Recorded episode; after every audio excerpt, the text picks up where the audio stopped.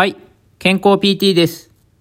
今回は、形状脈の土調について話をしていきたいと思います。形状脈の土調というのは、首の静脈である形状脈というのがあるのですが、そこの部分が土調している、要は浮き出ている状態のことをこの形状脈の土調と言います。首を見たときに何か血管のようなものがボコッと出ている方がいますが、こういった方がこの形状脈が土調しているという状態です。この形状脈の土調というのがなぜ起きるのかについて、そのメカニズムについて解説していきたいと思います。これは心臓の右側にある右心房というのがあるのですが、そこに全身の血液というのは最終的に戻っていくわけですが、そこの右心房というところに血液がうまく戻れない時にこの形状脈が土調していきます。それはなぜ心臓のその右側に血液が戻ってこれないかというと、心臓の中に血液がすでにパンパンになっている状態であったり、肺の方の圧が高くなっている。肺の血管の圧が高くなっていると、心臓の右側に血液というのは戻ってこれない状態になってしまいます。簡単に言うと、心臓や肺がうまく機能できずに、そこに血液が溜まった状態になってしまうと、この形状脈の土調というのが起きてしまいます。心臓病などでもこの形状脈の土調は起きますし、タバコをいっぱい吸っている方で肺の炎症が起きたりする慢性閉塞性肺疾患というのがあるのですが、この慢性閉塞性肺疾患になると、この形状脈が土調していく場合があります。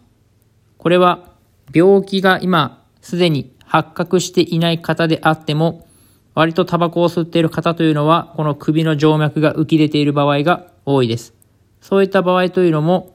肺の機能が低下していて、肺の血管の圧が高くなっていることにより、心臓に血液が戻りにくくなって、この形状脈が土調していきます。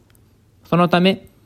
首を見たときに静脈が浮き出ているかどうかで、心臓や肺に何かしらの病気や心臓や肺の機能が低下している可能性があるというのが、ある程度判断することができます。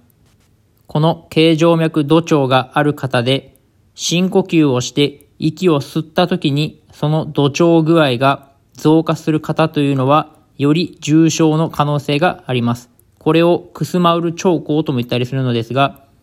息を吸うと普通だったら心臓の右側に血液がしっかり戻ってくるわけですが、それが息を吸った時に逆にその土調が悪くなっていくということは、よりその心臓や肺の機能が低下しているということがわかりますので、そういった深呼吸をして静脈の土調がどうなるかというのを見るのもすごく大事な指標にもなります。また、